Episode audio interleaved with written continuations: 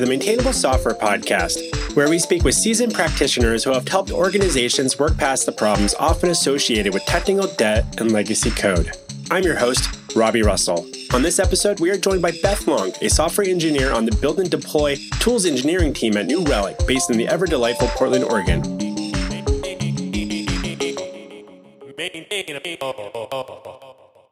Beth Long, welcome to Maintainable. Thank you. It is wonderful to be here. So let's dive right into it. Given your experience in the industry, what do you believe are a few common traits that a software code base is being well maintained? One of the things I'm obsessed with lately is how we think about code and the entire socio-technical system, not just the technical stuff that we're usually focused on. So I tend to think about the way that the code is organized and written as it has to do with how humans think about it. So code that prioritizes intelligibility, that is oriented to the ways that humans interact with it rather than an academic ideal. That, in my experience, tends to be the code that is most maintainable because it's oriented towards the people that are maintaining it. So simple, clear, emphasizing readability over conciseness, those are all things that contribute to a code base that's maintainable. And then, of course, there's also thinking about how the code actually gets implemented in the real world. So starting to think about the infrastructure that it deploys to and the deploy mechanisms and whether those things also lend themselves to intelligibility and clarity. When you say intelligibility, what do you mean by that? When I'm talking about intelligibility, I'm talking about code that tends to make sense to people that aren't intimately familiar with it. And that might be someone who hasn't worked extensively in the code base, or it might be someone who worked in it two months ago and has been doing something else and is coming back to it. So one specific example of that is a code base I've been working on recently that has a very flat file structure. Like basically it's at most usually two or three nested levels and you can go in and look at all of the files and drill down into one or two levels and see where everything is and how it all fits together. And I've found that to be a very easy code base to work in because I can quickly make sense of it as a person and start to navigate through it. None of the pieces are too big and none of them are too far flung. So it's much easier for me to dive in and be productive in that than something that has all this magic and layers and this points to that other thing. And you would have to have this whole huge mental model of it in order to even make a start. Hmm. Okay. Do you, you and your team use the term technical debt at all? We do. Here, I work at New Relic, as you mentioned, and we have the privilege of working with Ward Cunningham, who originated the term technical debt. So we've had a lot of conversations with him about the origins of the term. And so even knowing Ward and kind of having his original viewpoint on it, a lot of people use technical debt in a colloquial way that refers more to the accumulation of iffy decisions and trade-offs and shortcuts that lead to software that is hard to maintain and hard to extend. But what's interesting is Ward's original conception of the term when he coined it, he was working on a financial system and he actually meant it more in the traditional sense of debt as something that you deliberately take on in order to be able to do something you wouldn't otherwise be able to do. So you take on debt so that you can buy a house and then you pay it off over time rather than saving up $400,000 and buying it outright. And so similarly, he talks about technical debt as being a very conscious decision to sacrifice some of that maintainability for short-term gains with the notion that you're going to deliberately pay it back over time. And of course, um, even when you make those decisions deliberately, you don't always pay it back over time. But no, no. but I don't know that you end up having the same sort of people coming back with like there's a collections or something for you or charging your interest rate. It's an interesting one with technical debt. A lot of folks talk about it in different ways and I've always been curious about it as a because I feel like it tends to be iffy code, bad code, someone else's code. I think is often one way people use it. So I don't necessarily always see it's like a, is it a bad thing or not. It's just uh, something that there's known concerns about the code base or something. How does your team prioritize that type of work? If you've identified some technical debt, do you keep it in a similar backlog, or is it just something you clean up along the way, or so we had a really interesting process for a while that we worked out with our organizational architect to assess our backlog, prioritize it, and then basically what we did was come up with a payment plan. Like we said, all right, here's how much time we're going to invest, say every two months, and we're going to pay off the highest interest items first. And we're just going to work at this backlog until we get it down to a size that seems sustainable. And then once we hit that point, then we'll move into more of a maintenance phase where we can still have these dedicated times to work on that backlog, but it can be a little bit less of an investment, a little bit less frequently. That was a, a, really effective method that worked for us for quite a while. And then as happens in the business world, there were some demands for more feature velocity. And so we, we disrupted that process and have recently been coming back to thinking about, okay, what's a way that we can recapture the best of that plan while still navigating the business's need to see visible progress. And so we're, we're tossing around some ideas now of how to set up some parallel workflows for the team that'll let us go back to paying off that interest on a regular basis and still be able to move forward visibly. Have you seen different ways work successfully, maybe not so successfully, and how developers bring up with stakeholders, whether it's in the same organization or your clients, to talk about these types of topics and make sure that they understand it so that to give that kind of space for your team to do that? Oh, I love this topic because it's something that every team that I know is constantly, if not struggling with, at least putting a lot of energy into balancing. And especially I, the, the team I'm on is in our site engineering group, which is very operationally focused. And so the price of not doing that sustaining work is felt much more acutely by teams that have a strong operational bias. One of the things that I see happen a lot is stakeholders, they have their own struggles and their own pressures. And so they're very often focused on velocity so they will say things like, well, if there's one person, for example, that's on a, on a hero rotation, they're on call, they're answering questions from other teams, maybe they can deal with these sustaining issues like in their spare time, in air quotes. And that I've never seen work because you're taking someone who's doing very interrupt driven work and asking them to invest in these issues that are old and gnarly and where they have to kind of sink into something that maybe they haven't dealt with for a while. So the things that I've tended to see work have focused on finding a way to give the team some kind of focused, protected time. And it might be parallel workflows. It might be a certain cadence of doing this this work.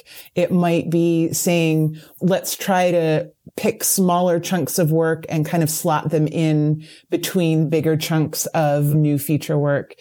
But it always goes back to finding ways to support the ways that teams actually need to work on those things.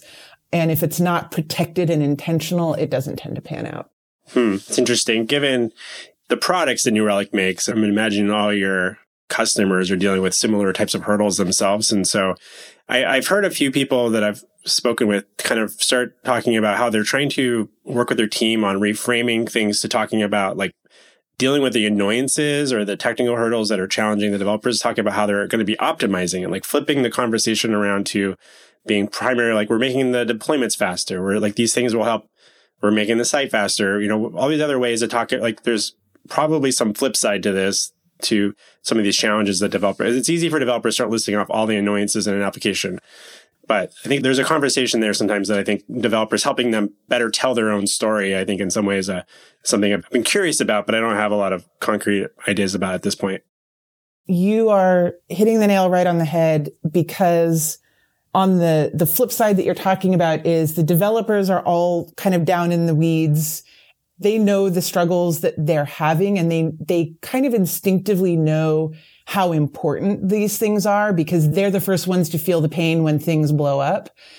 But you're right that they often lack the skill to, and it's a very specific skill to be able to step out of their experience of the world enough to understand the pain and pressure and challenges that their stakeholders are facing and be able to make a compelling case, being able to convey clearly the value of the work that they're doing to make the risks visible, the risks that they want to mitigate, making those risks visible is difficult to do. But when you're able to do it, then you can start to get traction and start to get support for doing the things that you need to do. And we've seen our customers do this as well. Like they'll go to their executives and say, Hey, we need to instrument our stuff because we're flying blind and we don't have enough observability into our systems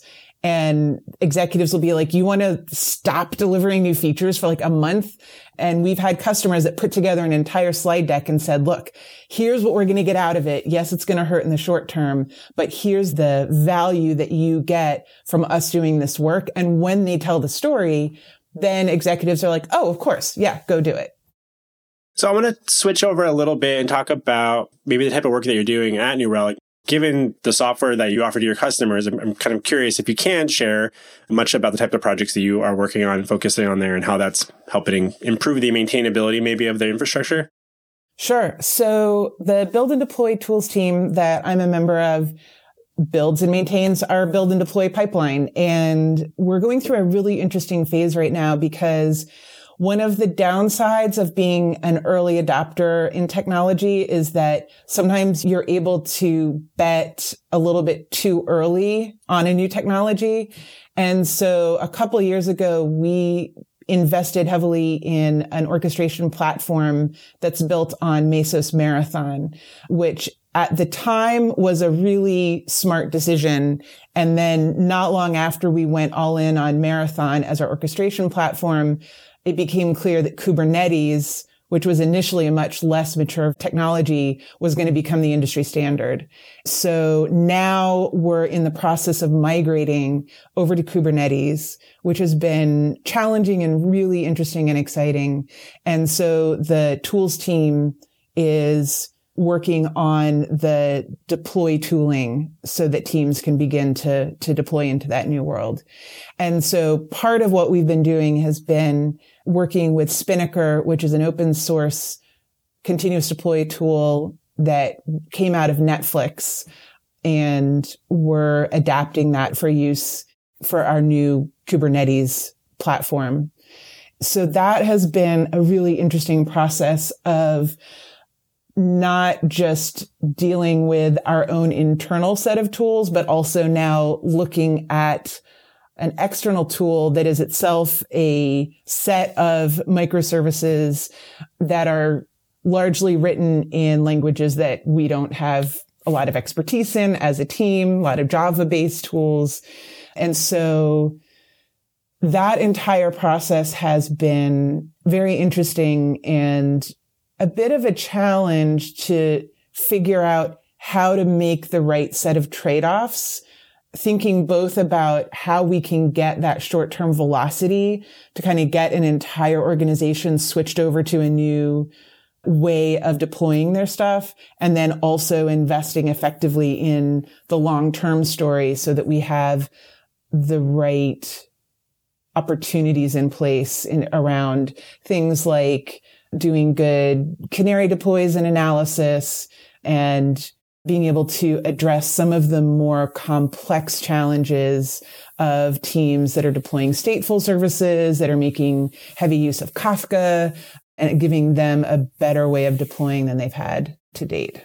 Interesting. And out of curiosity with like things like Kubernetes, which admittedly personally I've not spent that much time digging into or trying to wrap my head around it, but a couple of my employees have been really curious about it. At what size of an organization would you recommend that using tools like that is maybe a good point to help have a good payoff, I suppose, for your development team's workflow? Is that, and I've seen projects come our way where they've heavily invested in some things related to Docker or maybe they're using Kubernetes, but they're like a team of like two or three developers. And then I'm just like, is this something you're, you're really curious about or, or do you built a bunch of infrastructure that you may or may not be needing just yet? That's a great question. The first thing that comes to mind is that Tools like Docker and Kubernetes arose in response to the blossoming complexity of managing systems at scale. Kubernetes is very simple conceptually and it strives for simplicity as one of its core values, but simplicity is very hard to achieve. So if you are dealing with a software system of sufficient complexity in terms of the ecosystem itself. If you have a lot of microservices, if you're dealing with a lot of scaling issues, then it's probably worth it to pay the price tag to move into these kinds of orchestration platforms. I'm thinking about microservices themselves. One of the conversations that I have with our customers a lot is microservices and by extension, Kubernetes on the infrastructure side aren't inherently better than monoliths. They're just better at solving a certain set of problems. And so monoliths are great for getting things up to speed quickly and trying things out and having a system that, back to our earlier conversation, is more intelligible because it's one big chunk that you can kind of wrap your head around. And so if you find that a more straightforward approach isn't serving you and you're dealing with that burgeoning complexity, then it's time to start making that trade off and pay the cost of investing in moving a lot of that complexity from your software or your infrastructure sort of over onto the developers and operations folks that are going to be supporting it. But if you're small and simple enough that that price tag doesn't make sense, then, you know, stick with the monolith, stick with, with a simpler deploy story. We'll be back with my interview with Beth in just a moment. Hi, it's me, Robby. I want to thank you for listening to the Maintainable Software Podcast. If you're finding these conversations valuable, please consider sharing it amongst your peers on LinkedIn, TikTok, or Twitter, or wherever you kids are hanging out these days. Also, if you know of someone that you think should be on the show as a guest, please get in touch with me by emailing me at robby with a y at maintainable.fm. And now back to our interview with Beth Long. I've heard you talk a little bit about something called second system syndrome. Can you share a little bit about that for our audience? Sure. This is one of my favorites. So second system syndrome comes from the book back in the 70s, The Mythical Man Month, uh, kind of an outdated title, but it refers to this tendency to see a small, elegant system that really works well and want to replace it with something newer and bigger and better that is also over engineered and bloated. And this is a really common trap. It's actually relevant to what you just asked about because a lot of people are going to say, Oh, Kubernetes is the new hotness or whatever the thing is, is the new hotness. We need to use that without thinking about whether it actually fits what they need. And so it's a common trap when you have a system that you're maybe a little jaded to. It works well enough, but everyone is like, well, we wish it did this thing. And if only it did that other thing. And can't we just add these features? And so there's a real temptation to say, all right, let's throw out the old and bring in this new thing that's going to be so much better. And really what happens is you know the old thing well, you know all of its flaws and all of the flaws and complexities and challenges of the new thing are still hidden. And so you're able to pretend that they're not there until you're so far in that it's hard to double back. You know, it's interesting. I think kind of relates back to also like rewrites as a thing or new technology, but there's always these new shiny objects in our industry. I think one of the things that a number of different guests have kind of touched on and something I've kind of keep referring back to is a little bit resume driven development you know, you're worried that you've been maintaining something existing code base for a long time and it works and you're adding new features and you still keep working on it. But all your friends are working maybe at a different company and they're getting to use some new technology and you're like, oh, will I be hireable if I keep going down this path? And so I think it's an interesting thing on the individual developer level, like to figure out, is this an environment where I can keep up to date and how important is that? But then what's in the best interest of this organization that I'm working for right now? And that they also, as an organization, need to factor in the, the benefits of letting their team explore new technology as a retention and recruitment thing. So it's a complex like dance that I think a lot of people don't know really know how to talk about. And maybe in my position of uh, running a company, I can talk about this with our clients and stuff, but it's a thing that I see a lot of people struggle with. And I don't know if you have any advice to people if they're like seeing that they're working on an existing application or existing code bases with some technology that have been, maybe it's considered old because it's been out of, you know, it's been out for 10, 15 years. What advice would you offer those developers if they were kind of like, maybe this new technology would be really helpful for this upcoming project? maybe some things that you'd encourage them to ask themselves before they make a proposal to their other stakeholders? You make a great point that all of those factors are in play. I don't know if this is advice so much as this is, this is how I approach things and your mileage may vary. I have found that the engineers that I seek out and have loved working with, and they've by and large done really well in their careers are the engineers who focus on fundamental principles and really understanding problem solving in whatever setting they're in. And that includes understanding how to make trade-offs. That includes understanding how to take a thorny problem and break it down and get to the bottom of it without going down rabbit holes that don't need to be gone down. All of those things are completely technology agnostic. So it is true that there is a pressure in the industry to have the latest technology on your resume. So I don't want to discount that or, or underestimate that that is a real thing. But also, if you look at what's happening lately, who knew that C and C++ would make such a resurgence and suddenly be really marketable skills again. So my tendency is always to go back to basics and fundamentals. And if you're really good at learning and solving problems, that is always going to trump having the latest buzzword on your resume and is going to have a lot more longevity. When do you believe it's appropriate for a team to advocate for a full rewrite? Man, that's a tough one. I've been involved in more than one rewrite. I think that if a team can honestly look at the system that they've got in front of them and say that it is, it is not providing real value, at least compared to the trade-offs of keeping the, the system running.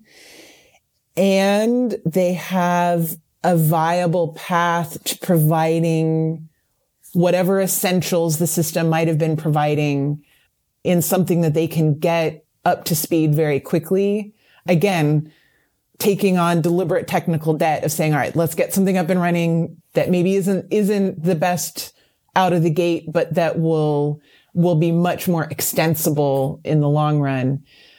Then doing a full rewrite might make sense, but usually if someone wants to rewrite a system, I'm always going to start with saying, well, can you break off one piece of functionality, build it separately and do that slow migration? Trying to do a full rewrite. By the time you get it rewritten, everything's going to have changed and you'll probably be in the same soup you started in, but with two systems instead of one. Right. I always like to ask that question because I, I, don't think there's like a great answer to that. Most people have tend to have a pretty I wouldn't say a negative reaction to it, but I feel like earlier in people's career, you're like proposing rewrites because you haven't yet had that pain yet. So I'm just continuing to preach that I, I think rewrites should be like one of the very last options you consider. Do you believe there are limitations in today's tech landscape with agile methodologies? Yes. Again, this actually comes out of conversations with Ward, who was there at the beginning of Agile and who sees its limitations. He talks in particular about Agile having arisen as a response to the challenges that individual teams were facing with their stakeholders. The way that the industry operates today, you don't have a team with a stakeholder doing a thing. You have a complex system of many teams interacting on multiple levels. Agile has, I think, struggled to address the challenges of that larger ecosystem. In terms of having several teams working kind of in parallel on different pieces and them all trying to run in an agile fashion.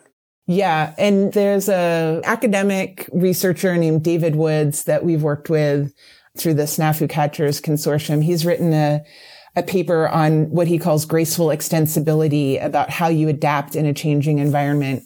This has been one of the things that has kind of highlighted some of the gaps in Agile is Agile helps one team respond to very clear inputs. And what modern engineering organizations need to do is to be able to constantly recalibrate and adapt to multiple inputs both from people within the organization, from changes in the competitive landscape, from changes in the technology landscape, from political changes. I mean, this, this entire very fast changing world. All of these things put pressure on the teams that need to do work and they themselves need to support each other in multiple ways because you don't have one team anymore that can build and own an entire thing. You have to have platform teams and development teams and front end and back end and all of these teams interacting effectively. I'm curious about, I know that it sounds like some companies like New Relic where it's very engineer focused and there's a lot of teams. It sounds like there might be a lot of people listening that are on smaller organizations or have much smaller engineering team. Do you have an opinion on whether or not the people that are working on features should also have experience with with day-to-day operations maintenance and support?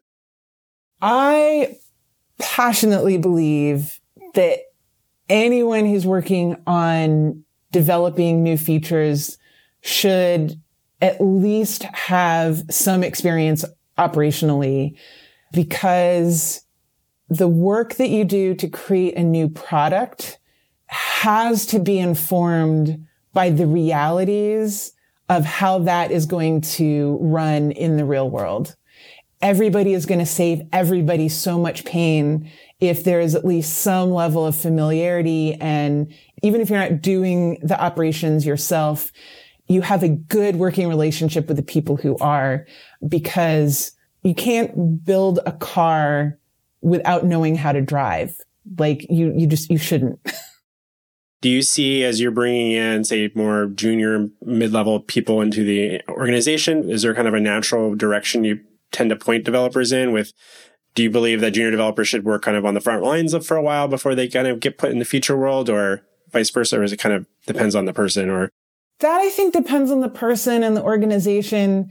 I think it's more about having an organization where you're not hiding the painful realities behind a curtain.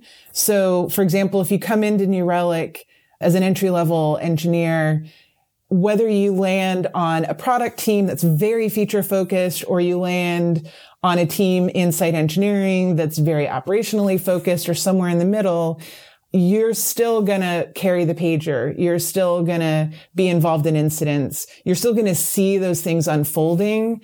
And, you know, you might not be like doing maintenance on the network racks, but you're going to know that they exist and hopefully know that when those things break, it's going to impact you. And so that it's at least on your radar when you're sitting there writing a new feature. All right. So let's imagine that there's a few software developers listening to this episode, hopefully. They've been at their company for a few years now, and they don't feel like their concerns about the long-term maintainability have been heard by, say, stakeholders, or maybe even their peers. Perhaps they've tried a few times to advocate for refactoring areas of the code base, improving the test suite, maybe upgrading the framework that they're using, but have heard, not right now, a few too many times and feel like it's no longer worth asking about. What advice might you give them on how to start taking some corrective action there outside of looking for a new job? The first advice I have is stay persistent because if you're advocating for that, you're advocating for something deeply important to the health of your systems and your organization. So keep it up. In terms of, of how to make headway there, the advice that I would give would be to take a step back from the challenges for a little while. If you are really banging your head against the wall and you're not making progress, give it a little bit of a break in terms of your active advocating and try to find an ally from another part of the organization, someone who has a perspective of the people that you're trying to reach, but where you're able to form a strong connection with that person in relationship. Instead of trying to make your case again, ask that person to explain their viewpoint and to give you insight into what the people you're trying to reach are dealing with and thinking about and really invest in it like you're debugging a thorny bug, except the bug is this organizational challenge. I think that might give them a new perspective and a way of establishing common ground with the people that they're trying to reach that could shift the conversation from adversarial to collaborative. I think that's some really great advice there. So with that, I have a few last quick questions. What non-programming related book do you find yourself most often recommending to people in our industry?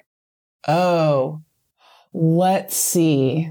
There are many. The one I'm currently fixated on is Behind Human Error by Sidney Dekker. That is a great one. And the other one that's in a similar vein is Sources of Power by Gary Klein. And both of them will change how you think about things going wrong and understanding incidents and accidents. And where can listeners best follow your thoughts on software development and these types of topics online? I am a very sporadic tweeter, so you can find me at Beth Adele Long on Twitter. And you can also find links to talks and articles and the like at bethadele.io. Awesome. Well, thank you so much for joining us on Maintainable, Beth. Appreciate having you on and sharing some details for how you are working on things over at New Relic and how you how you see the world. Thanks, Robby. This was so much fun.